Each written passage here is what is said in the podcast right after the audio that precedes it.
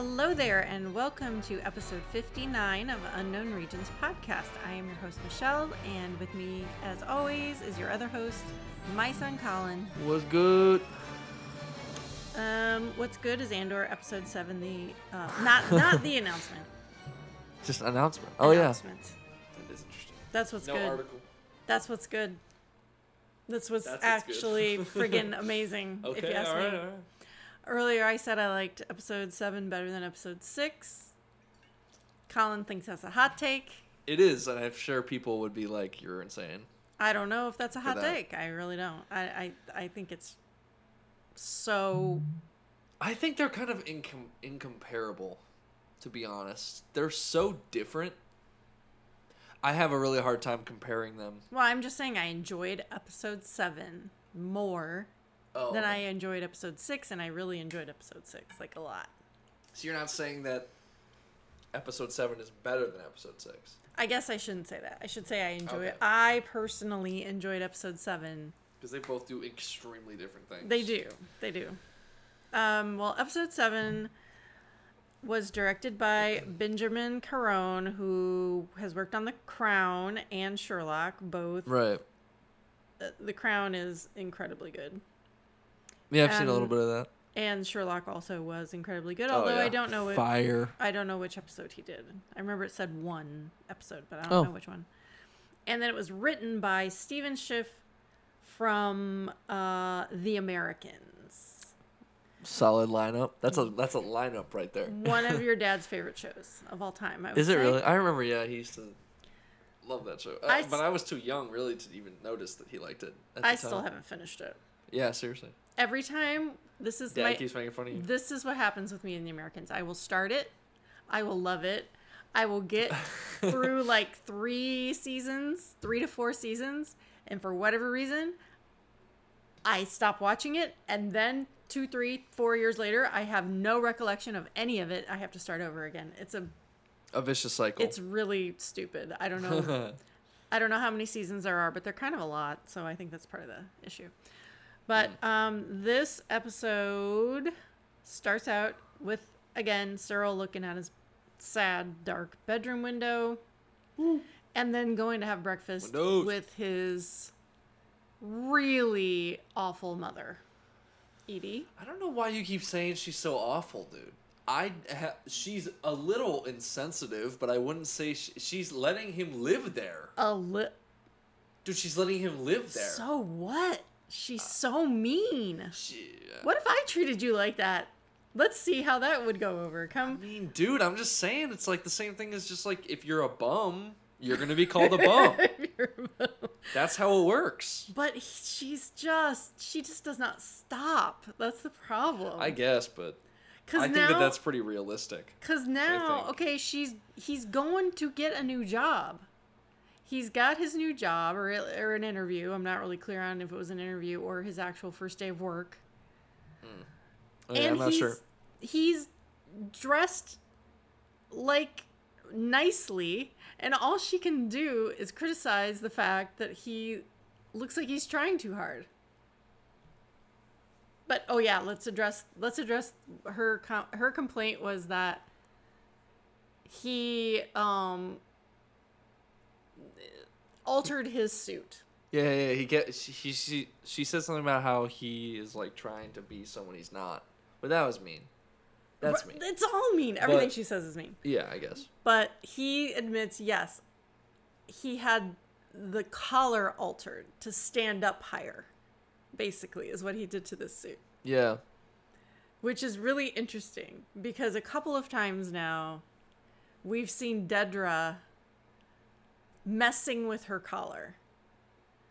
It's almost like she thinks it's too tight. Like she knows she has to wear it, obviously, because she's a stickler. Oh, I didn't even notice that. But she had at least twice A collar now, motif. I've caught her doing this, like trying to make some room because her collar is too high or too tight or too constraining in some way.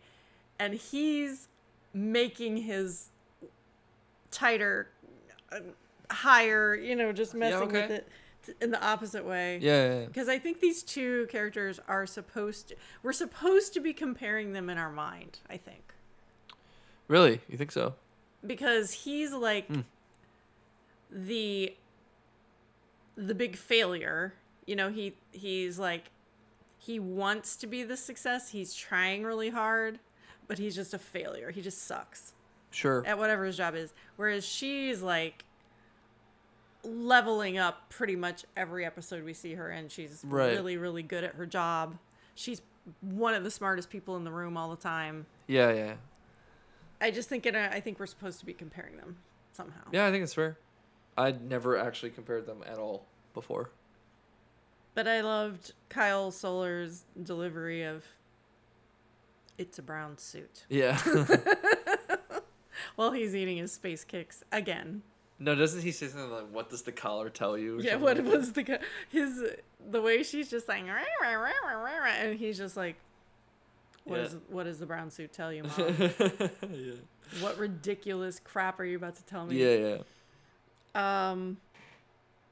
So anyway, we end up back on Coruscant with my new best friend Dedra, Yep. Meero, and they are in yet another meeting. Uh, and I guess this guy talking is Yularen yeah, yeah, yeah. from Clone Wars, and I guess he was on the Death Star. Oh, I'm really, really not familiar with Yularen lore. Sorry. that's cool though. I'm not really sure, but they it, We shouldn't know, get caught up on that though. cute, cute little connective tissue, I guess. Um, but he says he spoke with Emperor Palpatine. They keep name dropping him a little bit more and more. Yeah, as seriously. Do you think he's gonna be in it? No way. I don't know. No way. I don't know. I think if maybe anything, we might get like a I- hollow. I think that that would honestly. I'd be happy with a hollow. No, what I'm saying, I honestly think that based on the trajectory of the show and the plot and the themes that are issued in the plot and the show, if anyone is making a cameo, it would be someone who's political. Maybe and him. he is like the lead political figure of the Empire. So Sure. I think he would honestly, it- it would make more sense than Luke in a lot of ways well, in that way. Luke is like a toddler. Well, you know, like a Luke equivalent. Not really, 15. I mean, if like Padme showed up or something, but no, she can't. Uh, Padme, no longer. Who could show? Obi Wan. Obi Wan. Yeah, but he's in hiding too. No, it would be Palpatine. I would be happy. Yeah, seriously, I'm not sure who else could be. I would be happy if it was just a hologram, though. That would that would make me happy. Yeah, Just to have him, Being maybe in his- this, maybe in the Senate or something, popping up. But um, Yularen is telling all of them as a result of the the uh, heist on Aldhani. Basically, um, the gloves are coming off. Like the ISB is taking over, moving forward. Nobody in that room should have any more trouble accessing resources uh, because the Empire is now Code Red, basically. code red, and they are they're they're locking they're just they're locking down like everything. They're taking the gloves off. They're making they're reevaluating sentences. They are not allowing cultural um, gatherings uh, because that's what happened on Aldhani. They think the Aldhanis were somehow involved in this. In fact, somewhere it says 134 yeah, yeah. Aldhani residents have been taken into custody, so that sucks because they had literally nothing to do with it. Um, but we'll get to that little conversation later. But Yularen says surveillance, search, and seizure. Yeah. So really, it's the empire we all know. Well, I was gonna say, like, I think it is very interesting how the story is now spun to be like the rebels actually made the empire what it was, Yeah, which is yeah. a pretty fresh. It's it feels pretty fresh to think of it that way. It's a new take. It's yeah, and I think take. like, but it's not. It's not a new. It's like the only take now, right? Because this is like canon. Sure. So yeah, but I'm saying it's it's we've never really heard that spin before, like you're saying. yeah. And um, So does that? Does, so it kind of again, it's. I hate to bring it up, but Legion. You know, I gotta bring it up because it kind of feels like it's they the writers are trying to make it into like an anti-hero kind of story. with with Cassian, and I guess it kind of felt like that already because he's kind of like a vigilante in a way now. he But was full on assassin by the time we see him in Rogue One. right, so but I just think like it's interesting because I think typically you know you get like a hero story Mm-hmm. with Star Wars, and I just feel like this one is not like that. You know, it's not the same. It, it- there's still an observable hero's journey, but it's like buried underneath this kind of interesting anti-hero kind of thing. These characters are. Am I right in saying anti-hero? It feels like that. Well, no, because tr- a true anti-hero is like Tony Soprano, Okay, okay, yeah. Walter White. You know, they're like Right. Oh, they're okay. They're right. not good people. Never mind. Yeah. They're yeah. not. Sorry, I'm not totally familiar. I'm just using words. But um these characters are definitely way more gray than the characters in A New Hope. Let's just say that. Right, okay. way more gray. But um so I think I think I mentioned last time in our last episode how this heist on Eldani was going to make the the rebellion like they were going to get noticed. Like there was not going to be any more of this flying under the radar, sneaking around kind of stuff. This was going to make the Empire take notice. And sure enough, Dedra, who's the smartest person in the room, says that. And she says that she's the one that says announcement because um, she gets really irritated after this meeting with Yularen because she's like, this is this is dumb. Like what they're doing is dumb. We're playing right into the rebels' hands. This is what they want and her assistant guy is like what do you mean I, you know it's it was a robbery and she's like no it's an announcement they've yeah. they've arrived like they're telling us they wouldn't have pulled off such a huge thing if they didn't want the attention Yeah.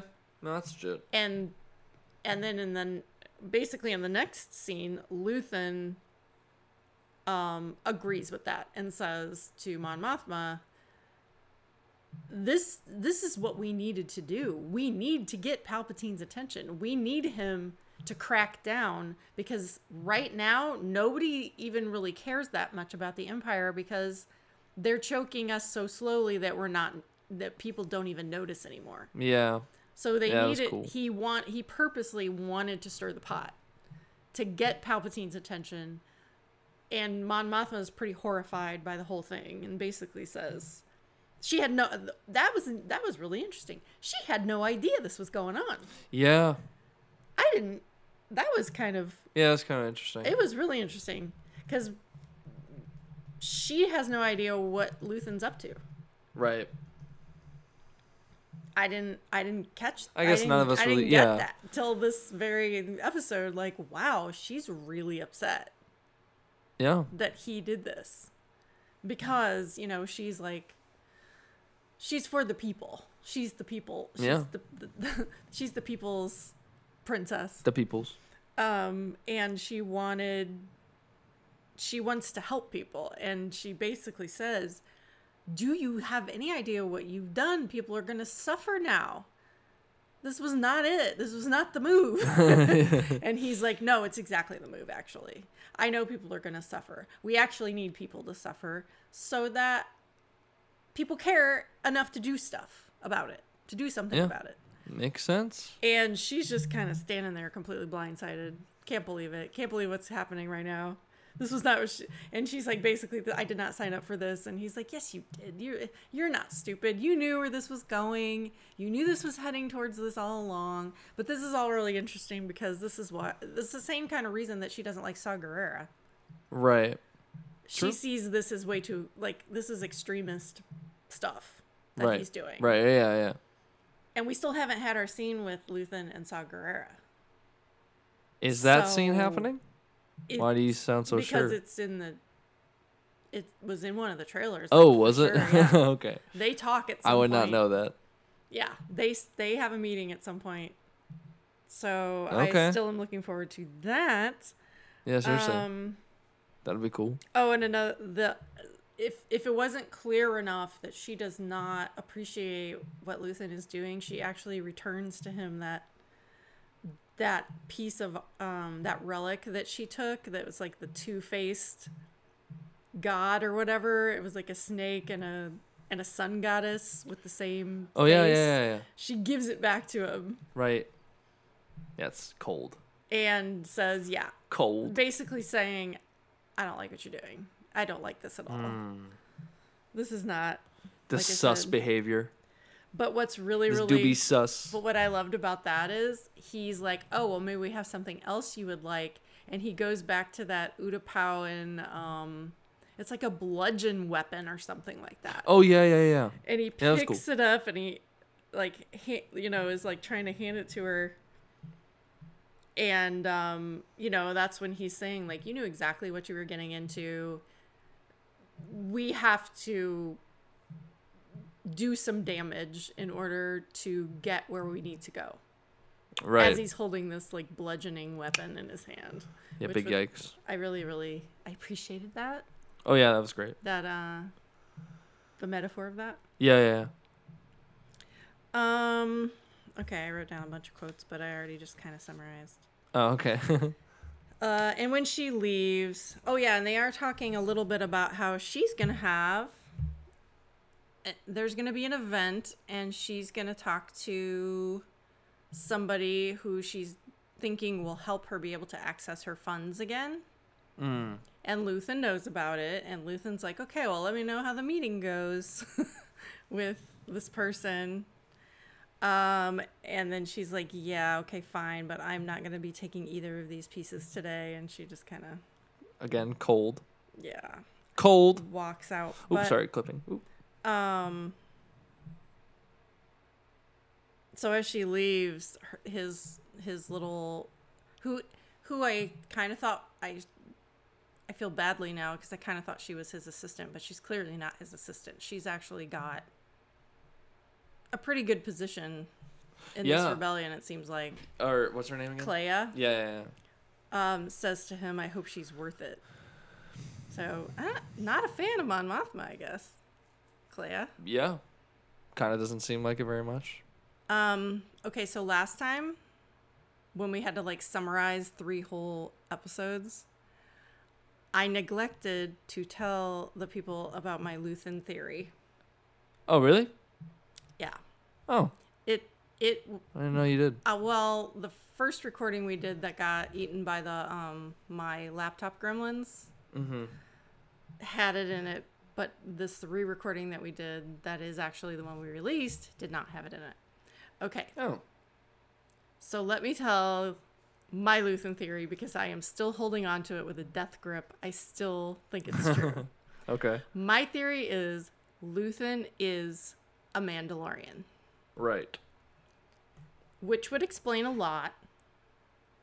It would. It would explain his. It would explain some things. Um, you mentioned it would explain why he was like so good with uh blowing up stuff yeah. basically Yeah, that I stand by. in the first arc and he said always build your escape on the way in and he set some charges and blew it up Yeah.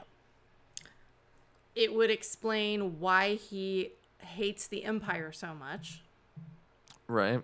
because his um, culture was destroyed night of a thousand tears um whether or not he's like a, a mando mando or possibly just from sundari like say during satine's era you know Yeah. they yeah. all kind of look norwegian-y those people Norwegian. and Stellan Skarsgård clearly Norwegian-y. so That's true. there's that. there is also this is what made me even think of it in the first place. The front windows of his store or his shop, elongated hexagons. Mm-hmm. A shape that is very much indicative of the Mandalorians. It because they have that elongated hexagon on the chest plate of their armor most of the time. It's just a, and plus he had armor in his shop at one at some point. I don't think it's there anymore. Oh, is it? Is I it didn't. not? I didn't notice Yeah, I don't this think time. it was. Yeah, yeah. I don't think it was. Uh, what I did notice was the mask from a Jedi Temple Guard Oh snap! that I didn't notice before. That's dope. That was there this time. I T. I don't know. Maybe I'm blind. Maybe it was there. But anyway, the windows to the shop was the thing that was like, huh, you know what that looks like? That looks like Mando armor, Hmm. hexagon design. Very interesting. And not only the front windows, but like they've shot him. I forget which episode, but the camera actually, like at the end of one of the episodes, is on Luthen and it pulls back and it pulls outside through a not a glass window, but just like an opening Yeah. in the wall, and it is an horizontal, elongated hexagon. Oh. okay. There we go. So. That's So, in conclusion, Your Honor, if he's not a Mandalorian, I don't even know because I think he is. He has the attitude of a Mandalorian too. This kind of extremist. You know what I mean? Like, uh, yeah. No, I sure, people are going to suffer, but it's for the greater good kind of thing. I see it. He's just real hardcore, I guess, is my point. Yeah. He's hardcore like a Mando would be. Anyway, that's my theory. That's pretty good. Holding on to it until It's they solid. till they tell me otherwise. Could be true. Could be true. There's nothing that says it's not true. Let's put it that way. So far, Right. and I do think we're gonna get a backstory on him at some point, right? Don't we kind of have to? Sort of. Yeah. That would be nice. I think we will eventually. Um. Okay. So. we actually see um, Syril's interview with somebody who's trying to find him a place in this um, what's it called bureau of standards oh yeah. Most generic sounding name ever It is. um and he the guy's like oh we have an opening in fuel purity yeah. What the heck is that? literally no one knows and but what's cute kind of is that the score during this whole like little interview time is like this little tick tock tick tock tick tock like this Oh, is it? tick tock thing going on Oh, that's cool. like a you know like uh, like a tick like a punch in you know like a clock that you punch in i know Right, you yeah. don't do that anymore it's all on computers Oh, yeah, it is. but back in the day we used to actually have to like clock in and uh it was i don't know and plus it's like oh it's so boring like this is where time goes to die probably in this place Oh, yeah. um let's see what happens oh then then we go back to oh we see actually Kleya in an outfit Yeah, some fire, some heat, some heat. i hope her universe is paying attention to her Oh, outfit yeah. because i That's want point, to yeah. buy that cloaky flowy top thing that okay. it's really pretty Yeah. like i would totally wear that no question Oh, and you did notice in my notes that I had that um, there was a THX 1138 reference during this part. One of the troopers. Oh like, yeah. If you don't have your closed captioning on, you would never know. But they made a point to put it in the in the closed captioning that one of the troopers says LUH 341, which is a direct reference to, excuse me, THX 1138. I need a drink of tea. Pause. okay. Because that's the name of his um, lover. L U H. Oh, it is? Yep. Oh snap. Yeah, and it's really, really uh, a good time to put in a THX ref- reference because the Bureau of Standards. It is. Yeah. That's it. Is that. That's a. That's true. It's relevant. the ISB, Oh, sorry. I keep clipping. Dang it. the ISB itself, all that white, Right. And no spoilers, but if you watch the trailers for the show, Hey, hey. Chill. There are there is something in the trailers where I think next week we're probably going to see Cassie in in an environment that is very THX. Oh really? Yes. Whoa. Very. Okay. Um, so I think they're trying to make a point. Oh no. Oh. Snap. I'm so sorry. I have a tickle. Well, this is actually a good opportunity. Uh, our food is here. so, oh my god, dude. You're announcing our food is here. We shall we shall continue in a bit. Bye bye for now. bye bye for now. Okay. Back from that commercial break in which there was no commercial, Yeah. but there was a break. As in, Colin's laptop is breaking. No, we fixed it though. Actually, you fixed it. maybe, maybe. Don't even lie. Maybe it's fixed, maybe it's not. No, it has 91 gigabytes now. All right. We are good to go. Okay. Um, I forget if we talked about. I don't think we did. Um, Dedra, back to Dedra in the episode. She has now feels as though she has carte blanche because in the earlier meeting they were told that the ISB no longer has any restrictions. They should be able to get to any information that they need about any kind of security issue. So she took that as the go ahead to, to go ahead and request the information that Blevin refused to give her a couple of episodes ago. So she goes and um, kind of bullies this this kid who's working uh, in security somewhere and says that she wants the the records of all the missing information across all the star systems and to be discreet about it. Yeah, that's a lot of information, by the way. it is a lot of information. that poor guy. But she specifically says be discreet about it. So um, we found out later later he was not discreet about it because Blevin knows. Yeah, what a snitch, bro. I know. What a snitch. Well, you know. Blevin probably threatened him or something. Yeah, maybe. Do you Um, find?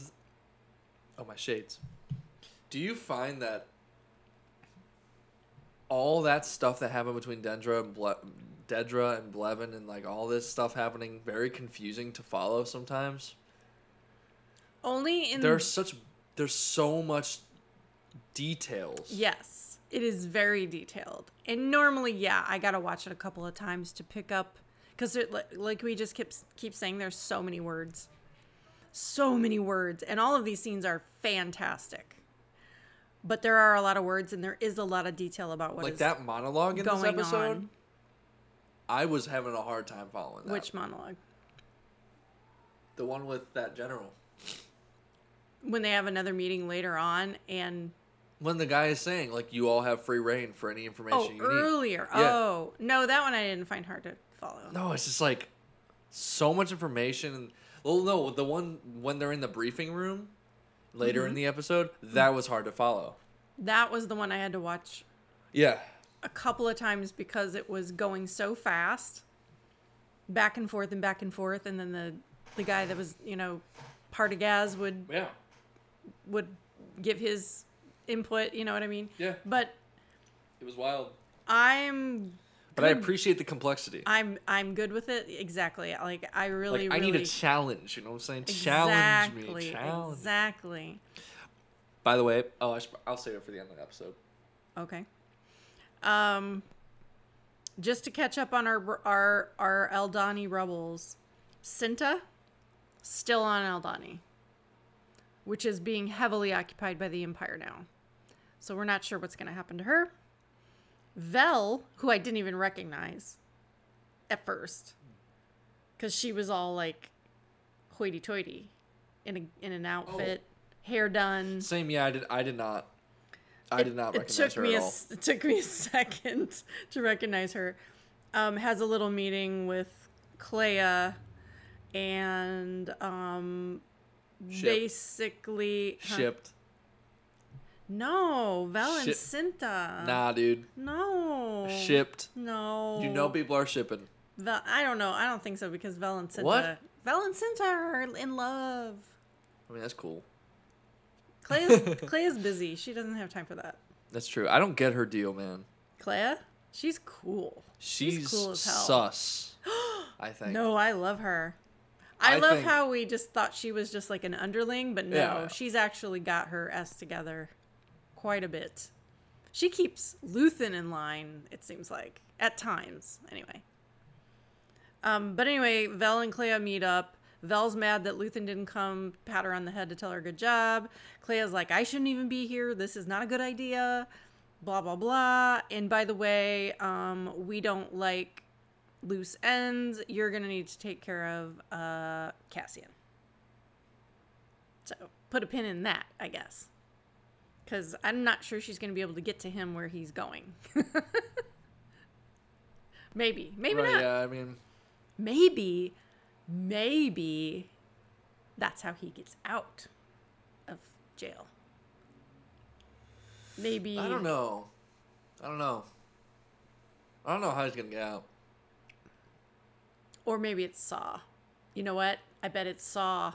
It makes sense. It would, That's where Saw comes in. because then he like protects him from Mm, death. maybe it's Saw. That'd cool. some strings to get him out, just so they can kill him. yeah. Okay. Jeez, man. I mean, I don't know. Vicious, bro. Okay, now is where like the emotions start to get a little emotiony. On God. Cassian goes back to Ferrix to see Marva. His ma, Aw. his ma. He calls her ma in this episode. He's so excited because he has all this money now. He can get his mom off of this cold, damp planet. and he's like so pumped about it.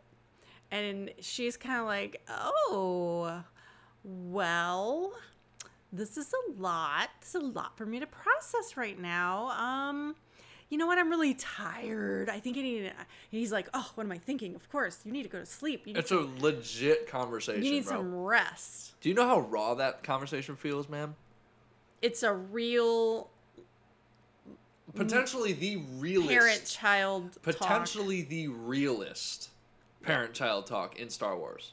and the next one too. Like the other, the other, this conversation and the Yeah. next one that they have. No, I'm saying their relationship it's is quite possibly the best, most realistically portrayed. I feel, like in in comparison to real life, Mm-hmm.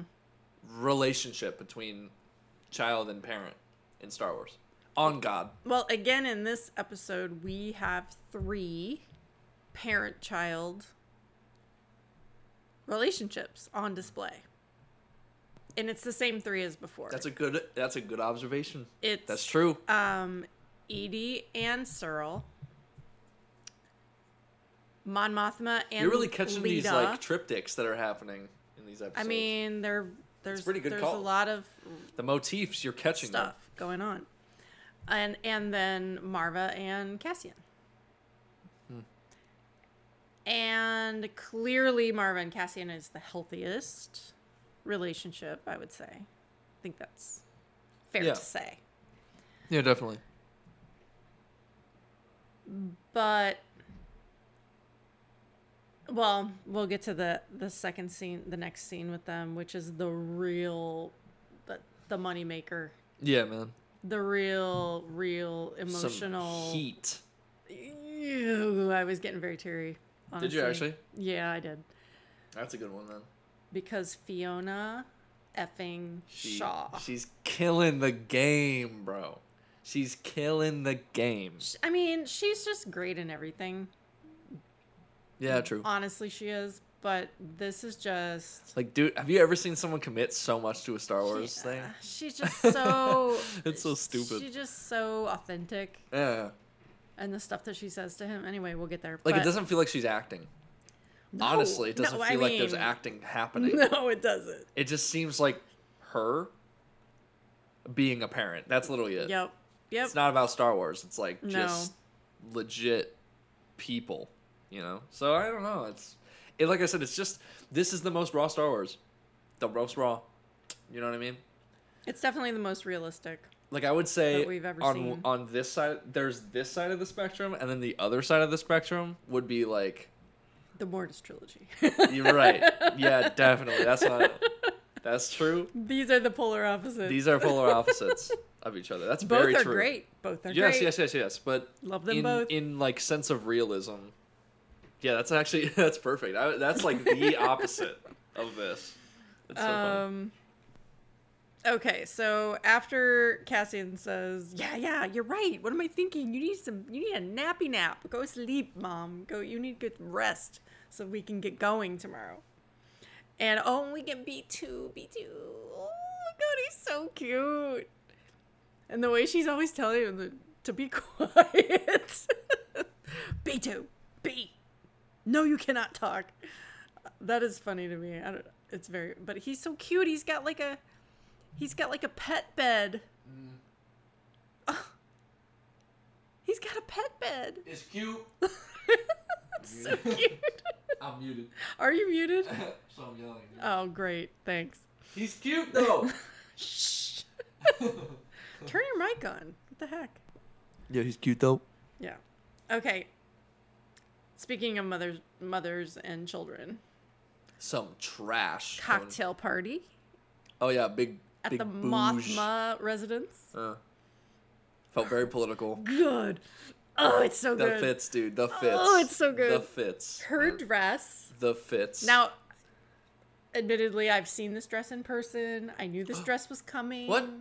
It was on display. I think it was Celebration or Comic Con. I can't remember now. Oh. Or both. Maybe it was at both. I don't remember. the actual anyway. costume itself. Yes, that Whoa. spectacular gold, strapless Yeah. sheath dress, and then she has this like a capey gauze, Oh, like yeah. uh, drapey. U of I vibes. I don't know what, but one sleeve, the other arm is there's no sleeve. And then it just like drapes in the back. You're obsessed. You are I've- clearly obsessed. I've never seen my wife look better. Oh, but I do want realize to how mention low your shoulders go. I have terrible posture. Mm, I know. Well, mine go Um, high though. I do. I do this all the time. That's bad. It it's is. tension. One thing about her costume Colin intention couldn't couldn't be true. couldn't be Couldn't be real. couldn't be you. Couldn't be me. One thing about her costume that I did notice also, and this is such a small detail, and I have no idea if this was on purpose. Her earrings are the exact same design. The only difference is hers are longer and the little teardrop shape at the bottom is bigger. But they are the exact same design as the earrings Padme is wearing in Revenge of the Sith when she tells Anakin she's pregnant. Exactly the same design. Yeah, is that some tea I'm hearing, dog? because it's like I've always noticed them because they are literal like as as though like teardrops are are running. There's like a post. Mm-hmm. How the heck do you notice that though with Padme? it's just very noticeable to me. Very interesting. So now I would never notice, dude. So now I'm like, was that on purpose? Or Oh, yeah. was that on purpose? I don't or know. not? I need to know. If anybody gets an interview with the costume designer, oh my gosh. please ask yeah, that that's a good question. That's a good question. That's a solid question. I really need to know if that was on purpose or just because it looks spectacular with the dress, which it does. And Yeah. it looks great on her because her hair is kind of short. Anyway, but take a look. It's it's basically the same. It's the same type of earring for sure. Hmm. Mon Mothmas are just fancier because they are at a swinging cocktail party. Like this party, I would like to be invited to this party. This party looks, except for the Imperials, that's no fun. But yeah. yeah. um, the spread, oh yeah. the drinks, Oh yeah. the fashion. The menagerie. the the aliens, Yeah. Wait, did I use that word right? menagerie. Yeah. Really? Sure. Oh, did I really? I mean, a collection of things. Sure, Oh, that works. is that what that is? A menagerie. Yeah. eh, I mean, I think it's like.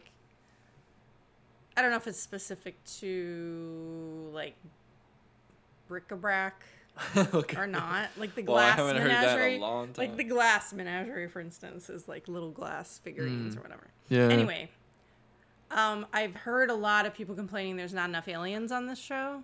Oh, there we go. There's so many aliens in this episode alone Yeah. Between this party and then at the end when we're in Space Miami. Right. yeah, I did not come up with that. I just heard No, people I mean, calling it Space Miami, but it is That's what it is. close enough. Yo, yeah. All right. Uh, so the first thing I noticed were her earrings. The second thing I noticed, God. this is so stupid. But the second thing I noticed was Leida. Oh dang! I don't think I'm recording. Kidding. Are you kidding? Yeah. You better be kidding. yeah, I'm kidding. This is I like got you, son. twentieth attempt. I got you, son. Leida is wearing a white dress. Mm-hmm.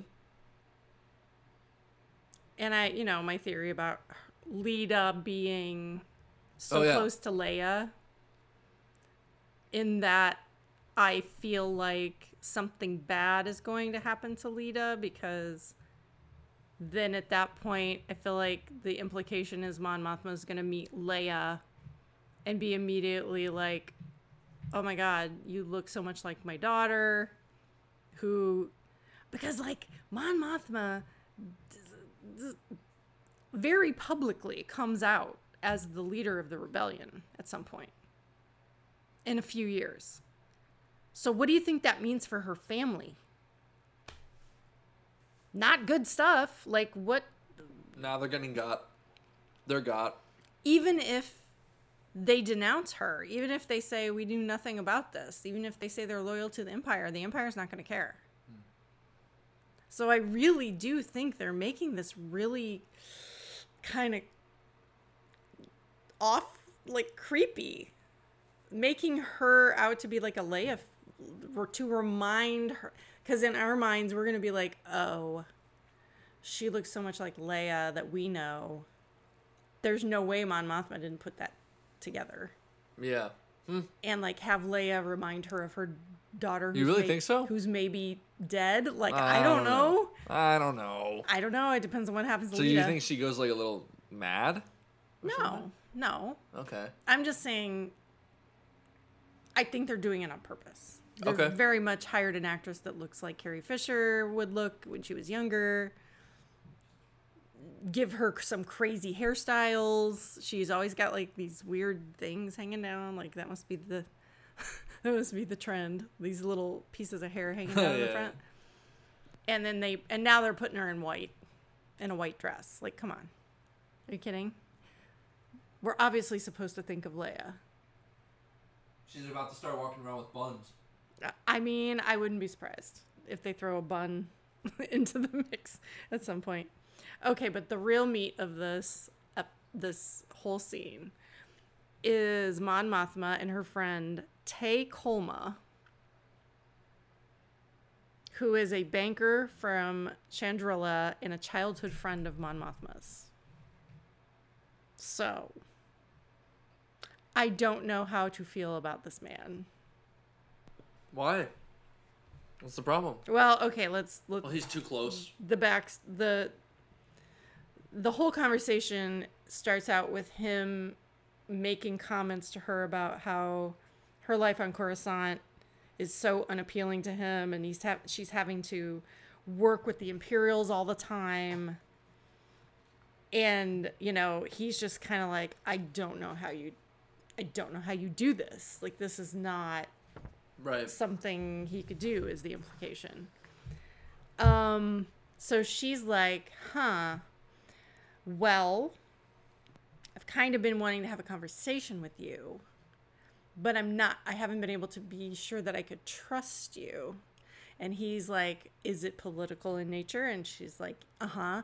And he's like, I'm not so sure you want to have that conversation with me because I think you might be a little shocked as to how strong my political opinions are, basically. And so they're both kind of like looking at each other, like being like, What? Are you, what? Like, really? And, you know, the bottom line is she can't access her family funds anymore for some reason. I guess the Empire maybe has done something that she can't get to her money anymore, and that's the issue with her getting money for Luthen. But this friend of hers is a banker.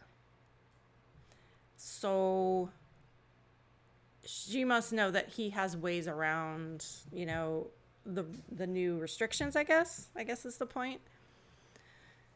But she wasn't sure that she could trust him. But now he states his his he says something like his distaste for the empire has grown and his politics may be too strong for her taste. Which makes her think, okay, well, guess what?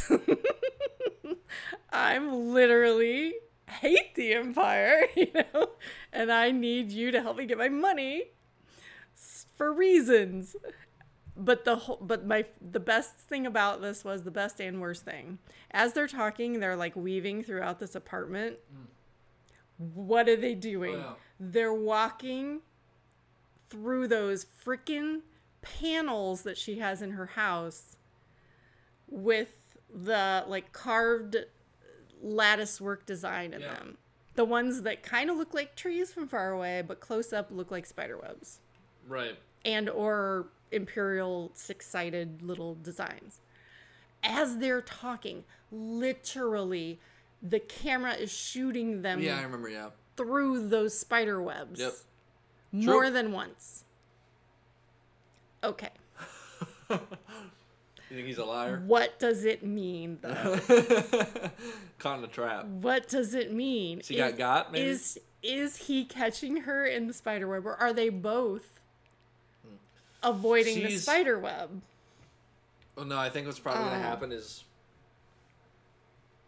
I think that she's probably gonna get got, uh, you know, outed, and then that's when she's gonna proclaim herself as the leader of the rebellion. But that doesn't happen for years, though. That doesn't happen until like, Hmm. gosh, season two maybe or season three even of Rebels. It's a while off before she gets before she quits and announces herself. is there another season of Andor? Oh yeah. I would assume. So what would you say the public reception of Andor is so far? Like, there's so much controversy about this. You don't even know with the Pandora's box you just opened. oh, okay, I don't. I'm sorry, Some- and I'm happy that I don't. some outlet, some guy, I don't even know, a couple of weeks ago said that the ratings were like low. And then, like, recently he came out and said, Oh, oops, my bad. I like m- manipulated the data wrongly, incorrectly. So never mind. What? But in the meantime, I'm confused. yeah, me too. Is this a credible source? Apparently not. He doesn't know how to calculate data. Okay. But in the meantime, there were all these like think pieces and people saying all kind, talking kind of all kinds of trash about how nobody likes this show when everybody I talk to loves this show. So it was kind of we don't know. I guess is the bottom We line. We don't know. Not really. Huh. Not really from a credible source. No. I like the show. every most people. Uh, Ninety nine percent of the people I talk to love this show. How could you not like this show? What is there not to Well, like? Well, again, the people that I know that don't like it say it's it's just not Star Warsy, and they don't like it. Have we already had this rant? Yes, we have. We have. Dude. Um, okay, back to Mon Mothma is- in this incredible scene where they just have the it's just the best time ever, basically. Because now we don't know whether we can trust this guy. That's a good little plot point now. What do the spider webs mean? What do the spider webs mean? or is she catching him? or is she catching him, or are they just both trying to each other. avoid the spider webs? But Ah. not only in the spider webs, I'm keep thinking about that that song, Oh yeah. that walking through the spider web Walk her song. through their spider. they were. To Gwen Stefani. They literally were. Um, right? Gwen Mm-hmm. Stefani. so they they get down in the weeds having this conversation, and she keeps telling him to smile, smile, so that everybody thinks we're just like reminiscing about the good old days. We don't want anybody to know that we're actually plotting against the Empire full in an apartment full of Imperials. By the way. But the best, oh, this was my favorite part. She said, I've learned from Palpatine if I show you the rock in my hand, you won't notice the knife at your throat. Oh my God. Oh my God. Did you just clap after she said that? like, oh. that is just beautiful. I mean, actually, no. I had a visceral. You know how I feel. I do. Well, I don't know. I just sometimes I have intense visceral reactions to those kind of things. Because you know my Well, yeah, me too. That's why I'm saying I was just like spiking the no football no when no she said I'm that. talking about like my condition. You know, so sometimes when I hear that kind of stuff, it kind of Oh, hits me left left hook sometimes. But I do think that it's a really good metaphor for what the entire show is at this point. it's just real. All this work under the table. You know? Yeah, I think she. I think we've talked about this before. How her and Luthen are basically doing the same thing that Palpatine has done, Oh just yeah. on the other side. Sorry, was it wrong for me to But say that, that? no, Okay. Because I say like sometimes I, I do have a hard time watching people in pain on film, or just even like thinking about like the like that kind of language. Ew. that really affected you that much. Yeah, I get the feel. Yeah, I got the feeling like the stomach it hurt is feeling. It is metaphorical. Though. I know, I know, she didn't really mean that. But it's whenever someone says the word throat, You don't like that? I do not like that. Oh wow. I rarely like that Ooh. Okay. because because it's like that's such a specific word. It's nasty. Like it just I just think it's nasty, but well, so- there's a lot of neck, throat stuff in this particular episode. Uh, it's right. A, it's a theme. right, and that also made me extremely uncomfortable. It's a theme. Uh, yeah, so I feel like a very s- tiny one, but it's a like a visceral type That's a good of point. yeah, Uh, there's a lot See- of stuff going on here. I'm not even gonna front with this statement, mom. I'm calling you mom on this podcast. I, how many times have I said the word mom on this podcast? Eh, not that very only when you think I'm being really stupid and you're Yeah. like, "Mom." No, I don't think I've ever said that. I feel weird saying that. Okay. Actually, when was the last time I actually called you mom? I don't know what's your point though. Whoa, that's weird, man. I'm just right. anyway. Anyway, there, dude. I get Oh. vibes of like, you know how like in a Beethoven symphony, right? There is no such thing as something that is mentioned once. Mm-hmm. Everything that you hear gets recycled in that same piece Yes. in some way. It's all economic. Like it, every single note, every single motif, like it all is just developed and it always comes back and it's just like always there Sure. kind of thing. Like this integral kind of cycling of material.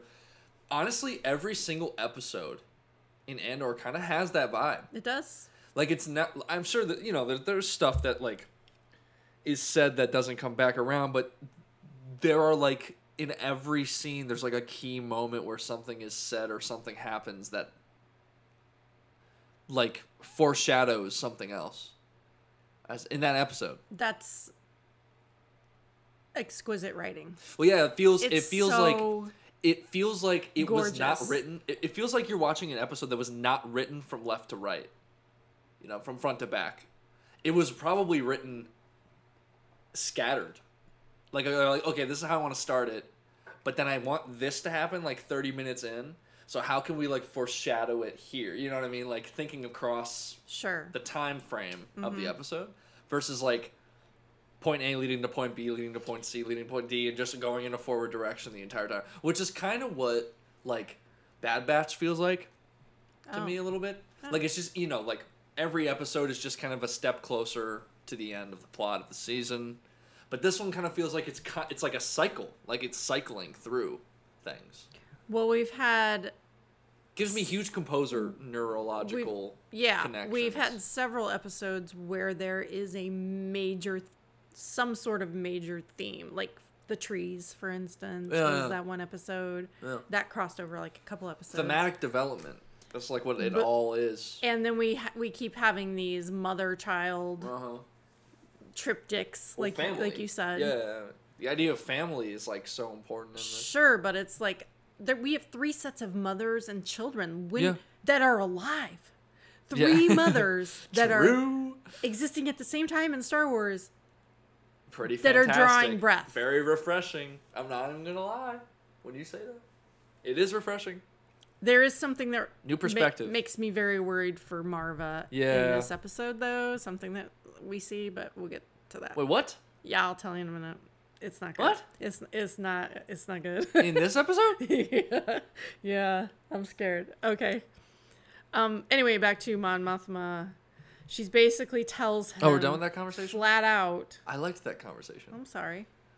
But you're right. There are definitely motifs, and it reminds me actually of Knives Out and Glass Onion.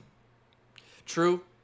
And the way that, that. the way that Rian Johnson must when he's writing That's these. Yes, movies that, that's what. Well, yeah, of course. Like, yeah, weave yeah. these perfect little threads. Everything's connected to everything. Yes. That's not just like plot. It's also theme. You know, and like, how does the Right, plot well, feed he- the theme? How does the theme feed the plot? and he plants seeds all throughout that you know are going to pay off later. You just have no idea how. And there's so many seeds that are going to pay off later that you forget about them until it pays off, and then you're like, Ah, yeah, "Oh my good lord, that was brilliant." It's like a subconscious. it's like subconscious yeah. referencing.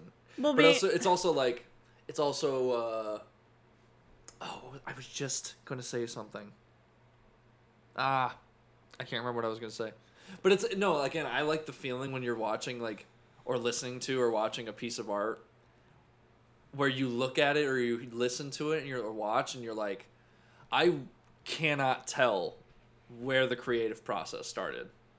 Mm-hmm. I Yeah, always that's that's, cool. a feeling. That's a specific feeling I get when I watch like Knives Out.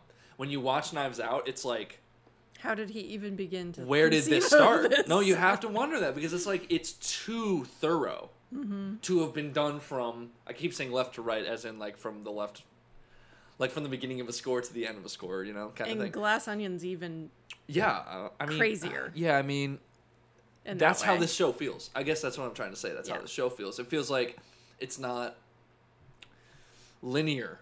It feels like it's very angular. That's true. It does not feel that. It does not feel linear. it does not, Right. because you do not know. You do not know what's happening in the next scene. It feels you like cannot get, and you also notice the fact that every single episode has like three plots that are switching mm-hmm. back and forth. Oh, yeah. So it's also like not just the story, but the editing. That also like serves the purpose of making Mm-hmm. thing, making things feel so interconnected. you This know? is why this good. episode for me oh for sure, yeah, is for sure.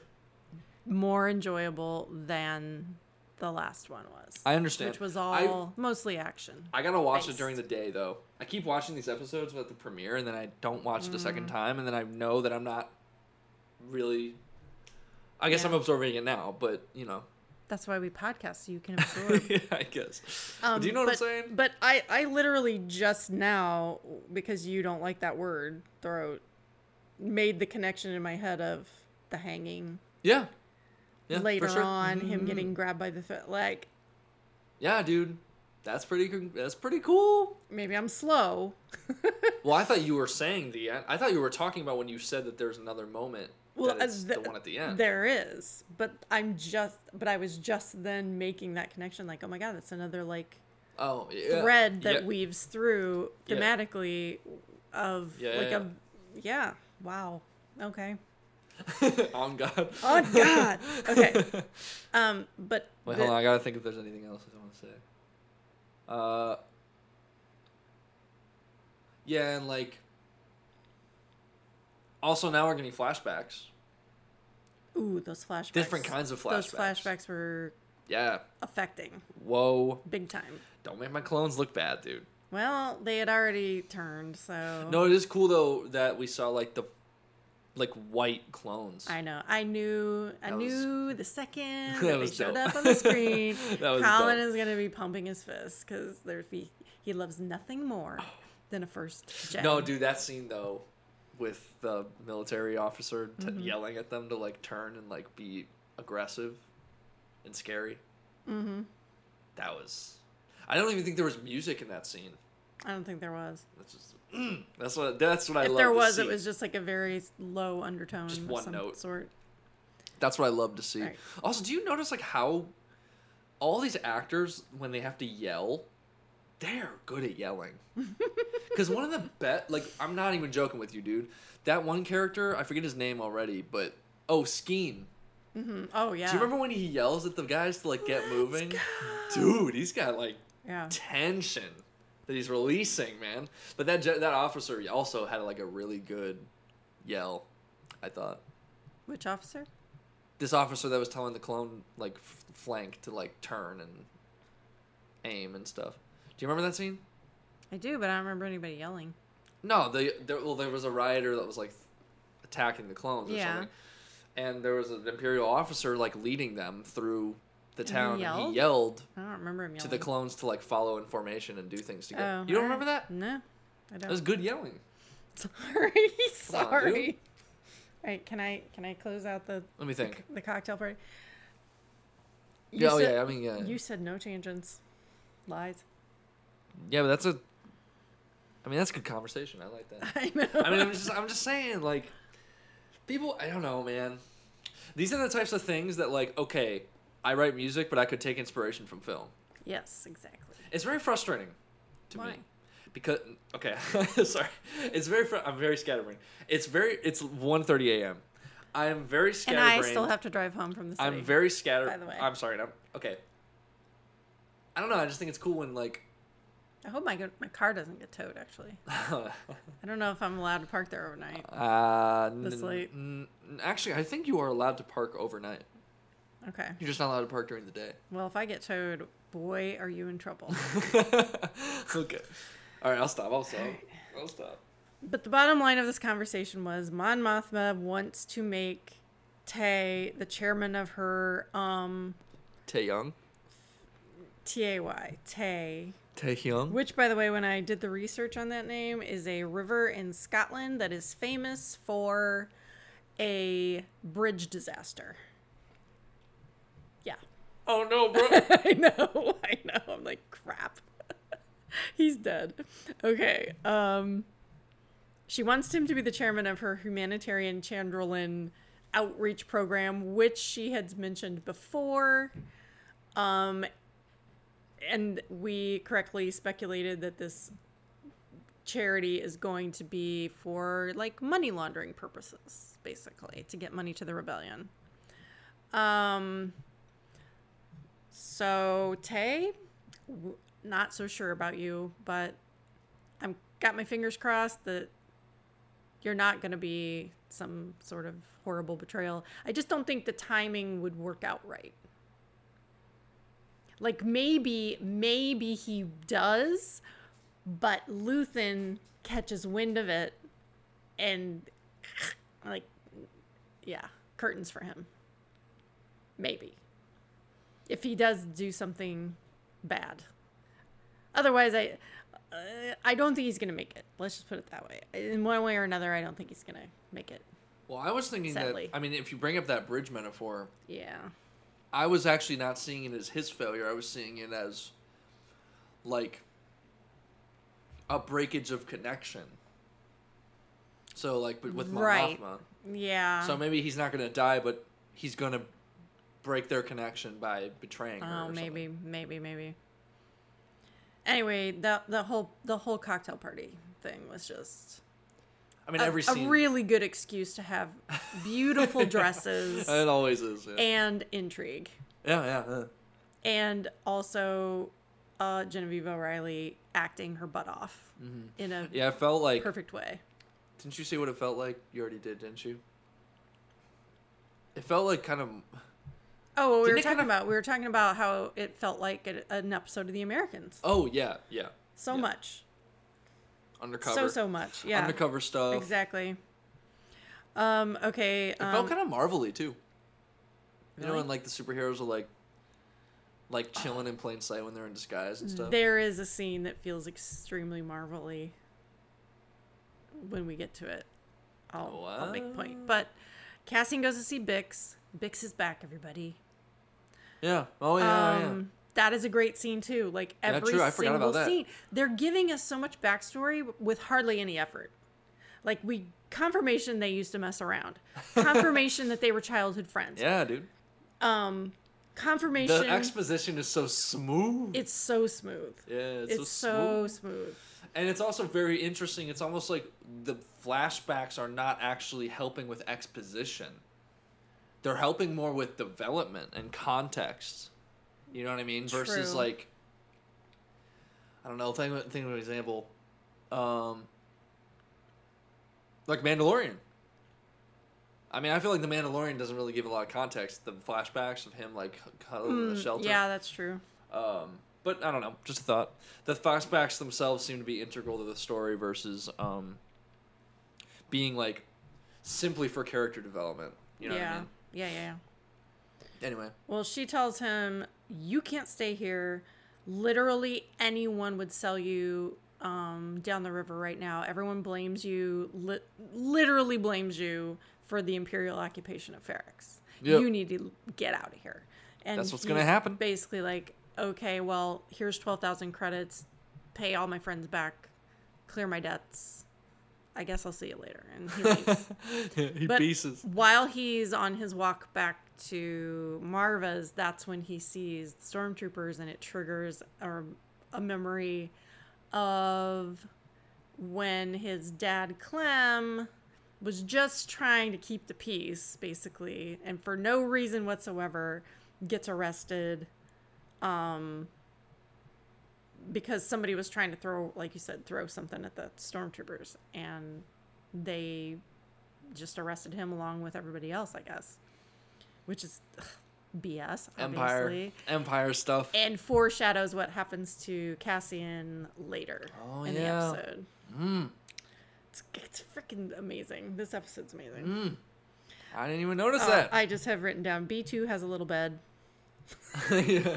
In all caps, though. In all caps.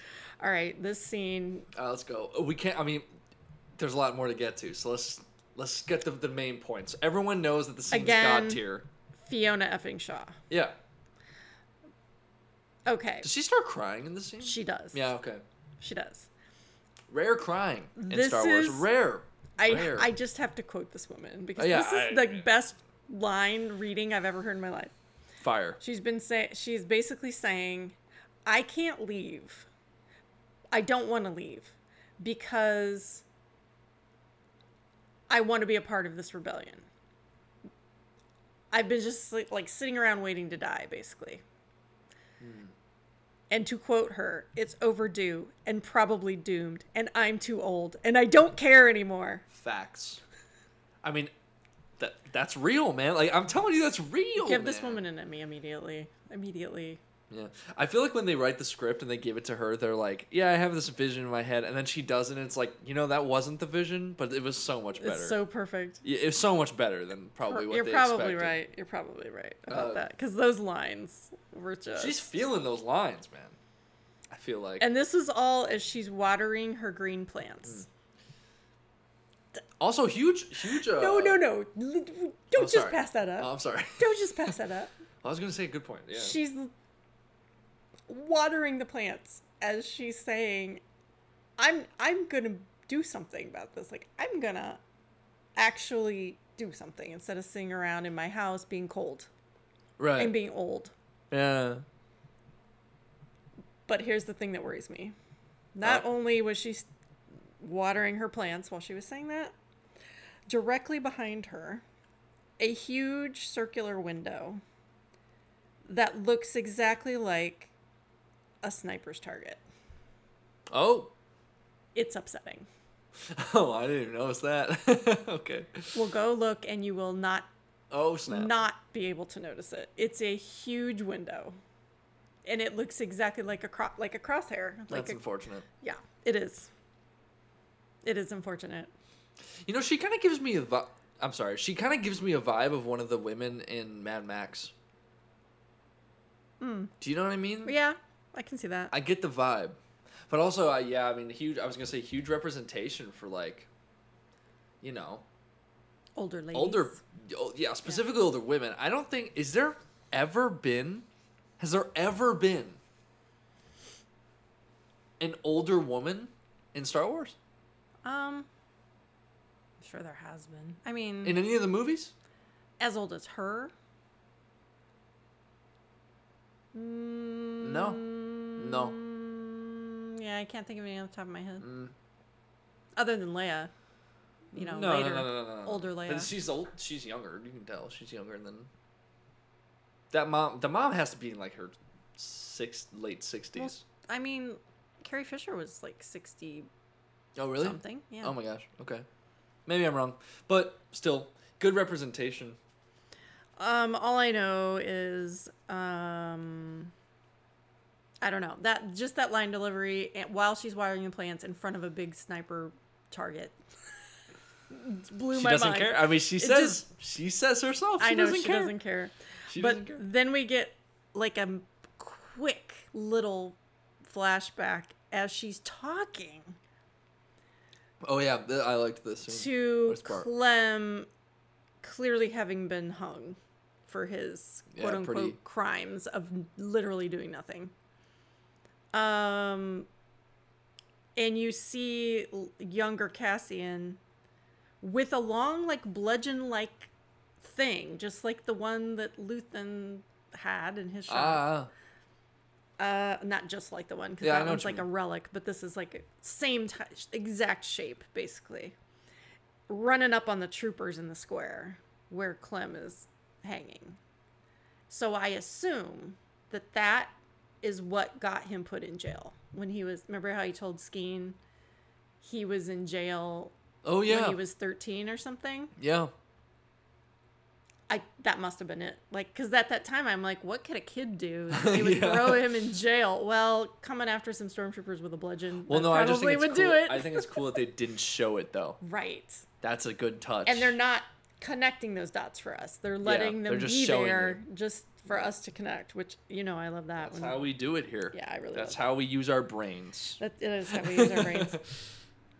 But the other Engage it. the other really cool thing about this scene is that when Marva heard about the Aldhani heist, and she said, "I put on my best coat and I walked across the square with a smile on my face." Um, a this is a another example of everyone has their own rebellion. But when she says that, the the camera cuts to Cassian and he's kind of like looking down and he kind of smiles a little bit because he's Yeah. like, I did that with my mom. But then it like turns on him because Yeah. uh, like he's proud he gave his mom that moment, but then then she goes on like if there are people brave enough to take on the whole imperial garrison, then I'm brave enough to stick it out here. And then he's like, oh, whoops. Yep. I didn't. Uh, no, that's not what I. That's not what I wanted. But that's what Luthen wants. That is what Luthen wants. It's it's his plan is playing out, and Dedra is right. Like it's all connected. She's been right the whole time, and she's right now in this moment too because it's doing exactly what Luthen wanted it to do and exactly what she expected it to do. The pawns. It's so These be pawns in the game. snap, snap, snap, Snap. connecting all the dots in this one 50 minute yeah. episode. It's like, dude, uh, how do you do that in such a short amount of time? I don't know. I don't know. Because they're just really freaking good at their jobs, I guess. I don't know. You clipped with I'm, your phone. I'm sorry. I'm sorry. I threw that down hard. Um, loud. so Cassian's smile fades when he realizes that, um, ironically, he has inspired her to stay on Ferrix when he's actually did that heist to get the money to get her off of Ferrix. It's like a very, Interesting. it's like the gift of the Magi or something Yeah. like that. His whole purpose was doing it was to Well, get her Well, no, it's like it's kind of like but a, he accidentally inspired her to stay. it's kind of like um, King Midas a little bit.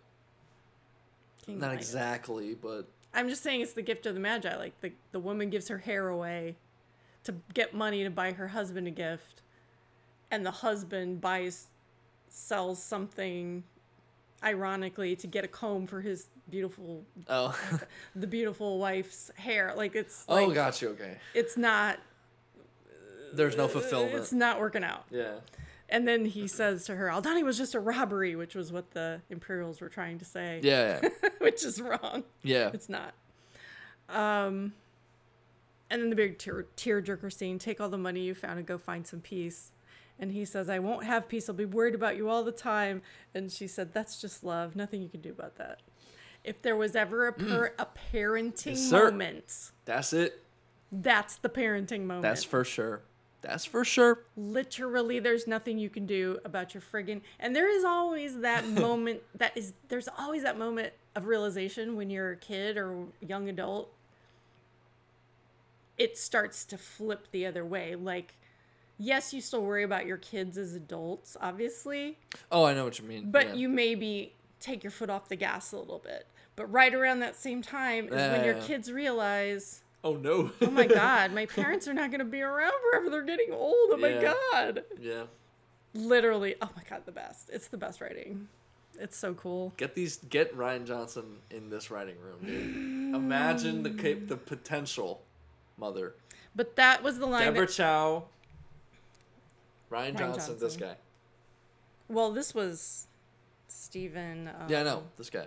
Oh, you want this guy? Oh, yeah, Not- dude. Not Tony. Tony Gilroy. Um, Maybe. mean, bo- can he? of them. Can he All come four. too? Okay. All four of them. All right. Um, that was the line that reminded me of Marvel because it reminded me of WandaVision. Oh. Uh, What is grief if not love persevering? Is kind of a similar sentiment. oh, yeah. Kind of, sort of. Yeah, for sure. Um, but just to continue, Marvin then says, You can't stay and I can't go. I, that was my favorite line in the whole scene.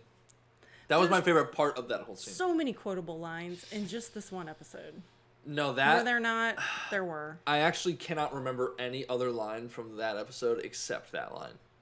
That line got me for some reason. So simple, you know. It is simple, but also that's just love. Nothing you can do about that. Yeah. Mm. Hmm. All right, we gotta Good move on stuff. Um, all right, so they have their little argument. She's not leaving. Mm-hmm. period. He has to go, period. But as he's walking out, she says, Do one thing though. Stop Oh, yeah. searching for your sister. She knows. It's a fantasy. There were no survivors on Kenari. Let it go. This is the first time they've brought up Kerri since the first episode. Yeah, kind of cool. Kind of cool. Yeah, interesting. Why are they bringing up Kerri, Colin? Because she's coming. she's already here. That's what you think. In case you're unaware, my big theory is that They are aware. They are aware. Kerri is Dedra. And if Kerri isn't Dedra, Kerri is at least an Imperial of some sort that we haven't met yet. But I really do think it's Dedra. Well, you know what? You know what they could pull though. Kerri could be in that prison that he's going to. they could pull that slick move. Hmm, I, I think it'll be a little cheesy, but and there Um, hasn't been anything cheesy in this year, so may, I wouldn't. I wouldn't hope that they did that, but Kerri being Dedra would be kind of cheesy, but also for me very satisfying. I would love it. And one one little bit of business that I didn't even notice until today. He leaves, she's alone. She picks up a Oh, like yeah. a big rifle yeah, the second he walks out the door, as if she's like, "Okay, I'm going to the rebellion now." that was so funny to me. yeah, yeah. She just has big rifles laying around now, I guess. Now that she's in Well, the she's like you rebellion, said, like you said, she's found a purpose, yeah, I guess. so she's excited, Right. genuinely excited to do it. the umpteenth n- best scene I've ever seen in my life um, is next in just this What? one episode of television. Another incredibly written, beautiful, wonderful, awesome scene. We go back to the ISB roundtable meeting. Oh, yeah, okay. Um, it starts out with Jung getting yelled at again. yeah. I really love this guy. Yeah.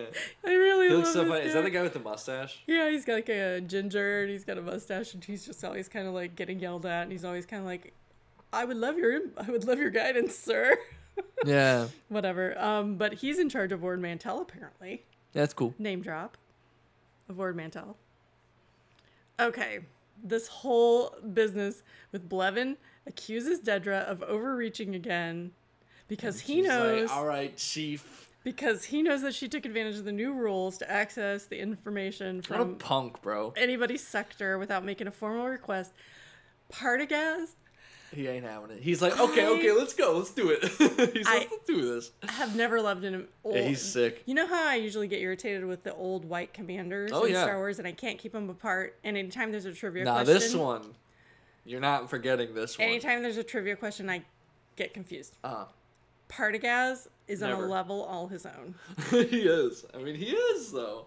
By far, my favorite old white commander guy. By far, leaps mean, and bounds Yeah, yeah. because he is so. Even Delaney was laughing at him, Oh, laughing at his delivery. what is it like watching Star Wars with Delaney? She's usually farming on her phone. And something funny will happen and she might giggle. Okay, all right, all right. yeah. Or something controversial will happen, and she'll be like, "What?" Yeah. It's a true peanut gallery, is what yeah. it is. yeah. All right. But um, so Blevin is getting all over Dedra again. Um, but she suggests that the rebels do not give a flying fig about sectors or maps. And somebody else is like, "Well, Partagaz made the made that map," and she's like. And she kind of st- gets scared a little bit at that point, but then she says, "Systems either change or die." which is exactly what friggin' Luthen says to Mon Mothma in the same friggin' Oh. episode about the mm. spy network. It either grows or it dies. It's like chill out with that. This chill is, out. This episode is such art. I can't even tell you. It's so. It's like a it's like a version of it's like a it's like um do you know like sorry, my brain is not functioning fast. Um like arch form, arch form. arc form, arch form Oh, in music or storytelling. It's when like something happens in the beginning and then it's reflected at the end, and Oh, then the okay. thing after that thing in the beginning is reflected before Got it. the end. It's like it's like a literal arc. This is what is happening all over. It over kind of this is like episode. uh, yeah, like you can draw arcs. arches. yeah. Oh my gosh. True. yeah. True. True. it's true. very like sorry it's very um bartok it's so weird for me to say but it, it is though we literally just looked at this we last well we didn't just look at it it was last spring but we like studied this piece that was for string quartet string quartet number five. Very good. Y'all should listen. Very good. But it's like an arc form where everything that it's it, it and it's also a symmetrical piece so that everything reflects going backwards. So not only is it like structurally an arc, arc arch form but it's literally an arch because it's symmetrical and it bends Wow. the other way. So it's like that this isn't to that extent but i would say that it's structurally There are motivically many kind of, many dots to connect in this one for sure. yeah. Which again it's not linear. It's very not linear. It's like it's got like curves and like angles to it. Dimensions. Hmm. Like sorry i'm being, I'm being very artsy in this episode y'all. That's fine. i hope that's okay. I'm letting i'm letting my my tongue flap you know Here's I mean, the, here's the lie that made Delaney laugh. oh Um, when when when Blevin is really getting ticked that it seems like Dedra's getting the leg up on him. He says, "Imagine if we all played as fast and loose with the rules as you." And then Partagaz Ooh, says, yeah. "An excellent suggestion, Blevin." yes sir yes that was so funny Imagine if everybody actually used their brains. Um, so he is fully impressed, reassigns Morlana to Dedra because, quote unquote, it is of interest to her and has become a distraction for you. Another really good line. yeah it's sick And Blevin looks absolutely the hu- the shame the hung doggest look Yeah, I've ever sure, seen yeah. on anyone's face. He was so sad. Also, do you realize that we are currently talking about like a leading imperial person? Partagaz? Yeah. Yeah. Like he's like at a high level of power in like on the bad side. And he has a sense of humor. Well, no, we're literally just talking about how cool he is. He is cool. And that I love him. that alone suggests a very interesting angle in this show. Well, I've told you your- 'cause it get- already. but it's De- so- I'm Team Dedra all the way. Even though if she wins, um, that's bad. But I'm also thinking of it this way: like, do, it's very interesting because it seems like the Imperial people have an attitude that's very similar to like what you'd expect from rebels. You know what I mean? Like a confidence and like humor, and they're kind of like, kind of just like There is banter. there's banter. There's banter. But then in the others, um, for the rebels though, there's like extreme intensity and like urgency, and people are darker That and just true. less funny, and everyone's so serious and all that. It's so weird. It's so weird. You're kind of right about that. And you know who's in the middle of it all though? Mon Mothma. She's like directly in the middle of that whole situation, like with everyone, all the attitudes, and she's playing both attitudes. You see her be serious Mm-hmm. when she's being a rebel, and then you see her look luxurious and all and funny and light. mm-hmm. So it's just weird to see like the Empire being lighter in that context. It is weird, but also I'm eating it up. It makes sense. No, it I makes sense though. absolutely love because it. like you said, it's a big banter, like employees talking to each other. Mm-hmm. That's what they would do in real life. So. And you know, it's not like he's gonna go force choke Blevin now. yeah, yeah, He just basically embarrasses him in front of yeah, because he's having fun, dude. It's like He's living he's a- for this. He's their boss. Yeah. Um and oh and and maybe for the first time possibly he doesn't call Dedra by her first Oh, yeah. name. He calls her Meero. what- whatever her title is, Meero. What does he say before she wa- he walks off screen? Oh yeah, he calls her aside Yeah. um, after the meeting and says, "Watch your back," yeah. What's up with that? What do you think? Because of Bev, Bev, whatever. because of Blevin, Yeah. probably. And I, he just he he really likes her. Yeah. Remember, like there they had that They're homies. conversation Yeah. where he's like, "We expected a lot out of you." I still want to know what that was about. True. Where is she Oh. from? My bedtime alarm is going off. Looks like we need to stop. Um, we are almost. We are Okay. now at Space Miami, so we're almost done. okay. Niamos. There's not much to say about this, to be honest. Um, other than the fact that this is a real beach in England and some of that Oh. weird looking stuff is real stuff. Oh, uh, that's cool. I mean, if it wasn't six hours away from London, You'd be going. I would absolutely be going there after celebration. Oh, for yeah. sure. Okay, so Cassian has himself um, He's a getting down. a girlfriend. uh, he's got himself a girlfriend. He's look staying in a pretty nice place. He's going by the name of Keef Girgo. Keef, I recognize immediately as a, like a Gaelic Chief Keef. Gaelic name. Chief Guess- Keef. It means handsome and Oh, lovable, okay. Nice. which he clearly is handsome and lovable. Sure. Keeps Sure. getting a lot of chicks. okay. Um, but this whole thing where she's like, "You need to go to the store. We're out of this. We're out of that." So Bro. he's he's like gonna go to the store to get her her um, what does she call him? Greeny greens, yeah. Rev Nog, which I assume anything with Nog on it must be alcohol, right? No, maybe yeah. And I feel like we see her pop a pill while she's in bed. Whoa.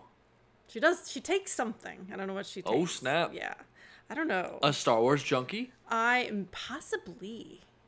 Legion. I don't think he's hanging around Legion. with the right type of girls. Legion. Legion. Um, Do you hear me? Yes, I hear you. I do, but it's not blue. It's green. She wants green. Oh, is it green? Greeny green Revnog. Oh, sorry. I thought. Uh. Okay. Yeah. Yeah. Whatever. Um. Anyway, more amazing aliens. Yeah. Oh, yeah. Just- yeah. Like I said, I can't remember. Like, there's specific things I can't remember in this episode. You gotta look in the background. There is this one like kind of just old and wrinkly and he's got no shirt on and he's got a paunch belly and he's like sitting there. Okay. there's that guy. There's a, there's there the aliens in the background worth your Are we time about to turn into blast blast points? yeah. They- i knew it's so funny when i see this stuff i'm like those guys heads are exploding right now. I just know their heads are exploding primo aliens okay. so nobody complain. Nobody can complain Dude. about no aliens after this episode, because there was plenty. Okay, but the whole problem is there's like shore troopers, and there somebody did something, and there's a bunch of people running away from the shore. Oh yeah, that was a really cool moment when you just see like these dudes running way in the background. Yeah. Yeah. and you have no idea what's going So on. So cool. And he just kind of watches them run by. Very cool. And then he notices probe droids flying around in the air, and he's like, "Okay, this isn't good." And he's just like, "But whatever. I'm going to the grocery store to get my green greeny greens. I have nothing to do with this." And that whole conversation. And that's like his dad. That's so frustrating. Yeah, dude. The shore trooper stops him, and then they have the most frustrating conversation. Oh yeah, dude. And if that wasn't Oh, dude. Too real. Too real? Real. Dude. And I mean, you know, it's Diego Luna. yes. He's not a white Too real. dude. He's the one getting stopped. And they're like, "What? But why are you running?" He's like, "I wasn't running." Like he's being so clear about what he's doing Well, he was running, but He wasn't running. He was walking the whole time. Really? He was not running. Oh.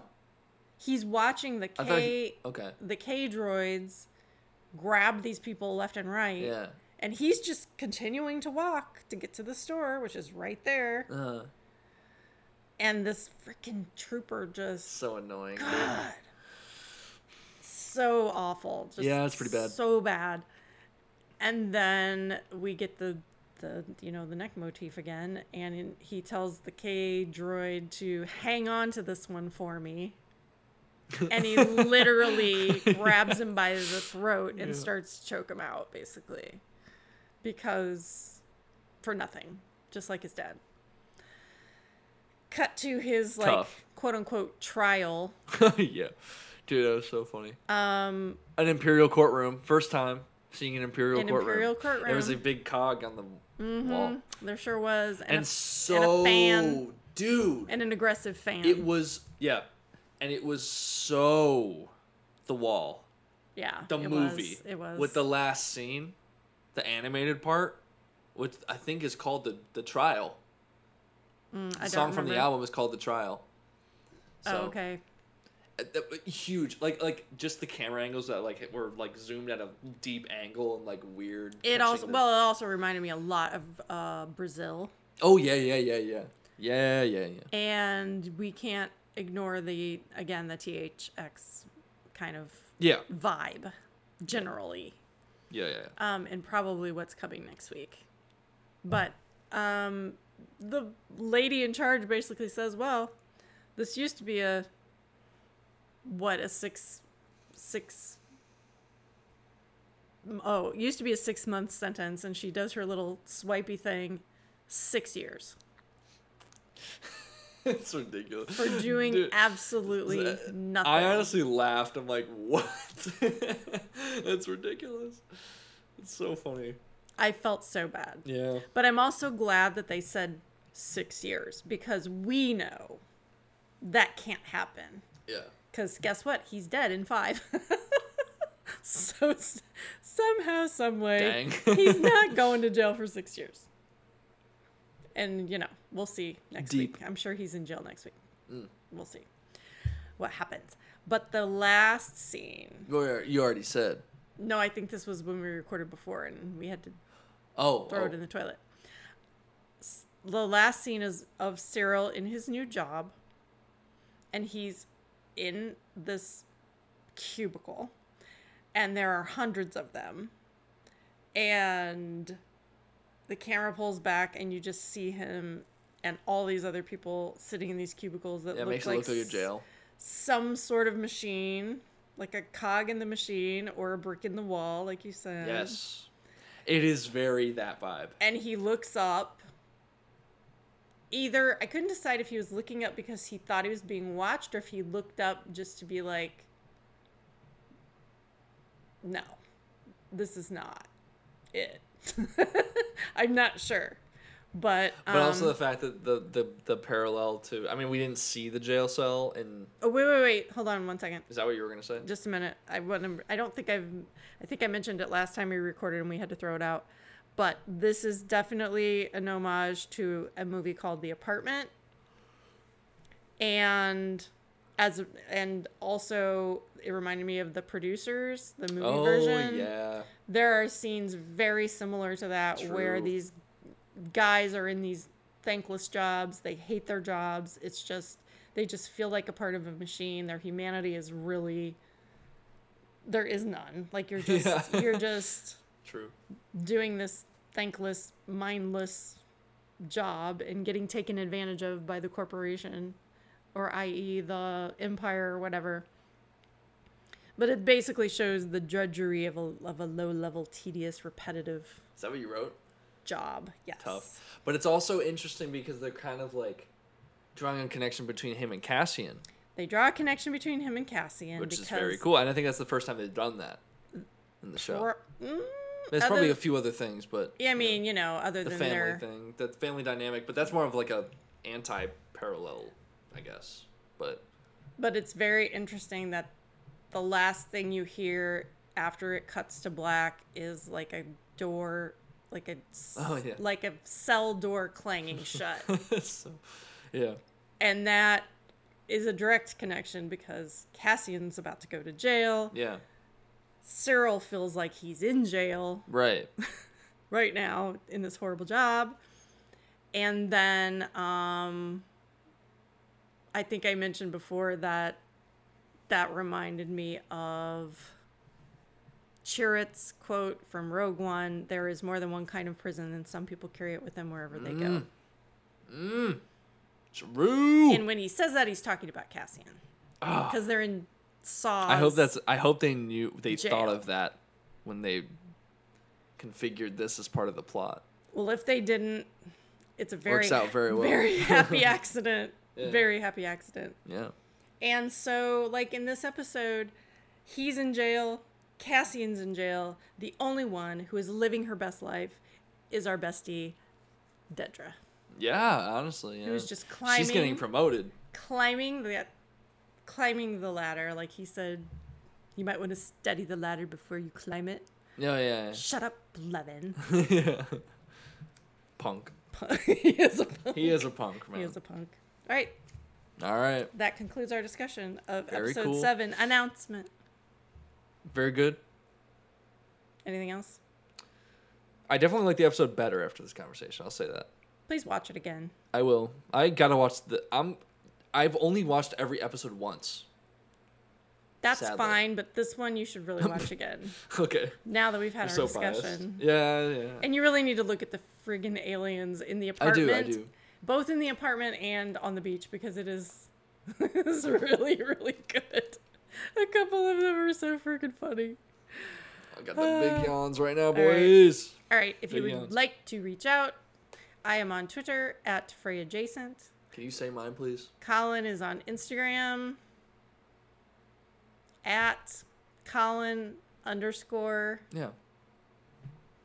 Middle MJ yes. underscore Whitlick. Yeah.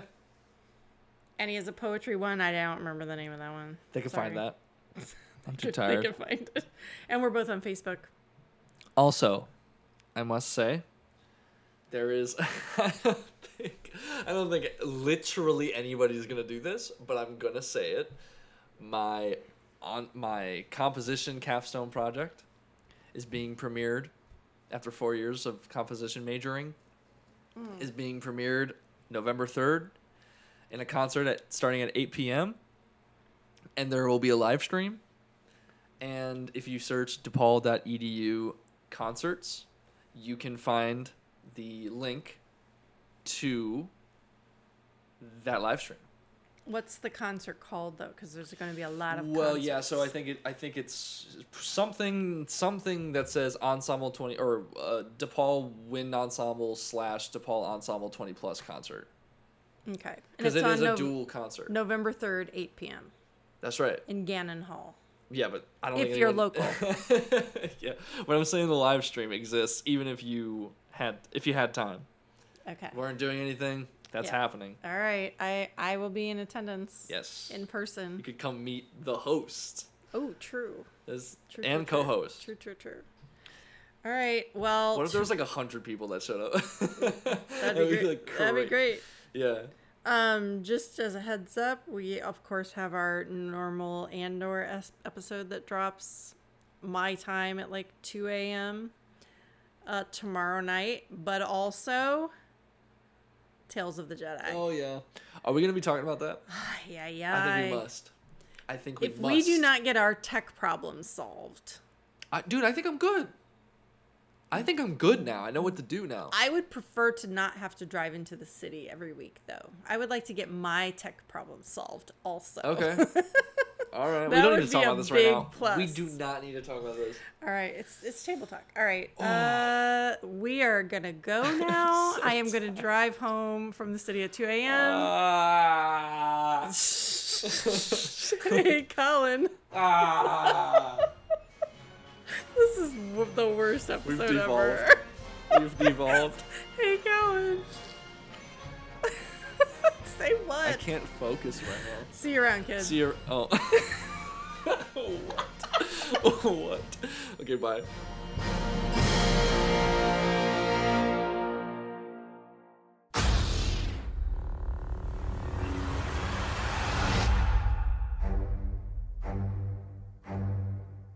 For listening to Unknown Regions podcast. The introductory theme for Unknown Regions podcast was composed by Colin Whitlick and was performed live by a volunteer orchestra. This recording and composition is the intellectual property of Colin Whitlick, but please feel free to hire him for all your compositional needs. He is the composer you're looking for. All the opinions expressed on Unknown Regions podcast are of a personal nature and in no way reflect that of Disney or Lucasfilm. Thanks again for listening. See you real soon.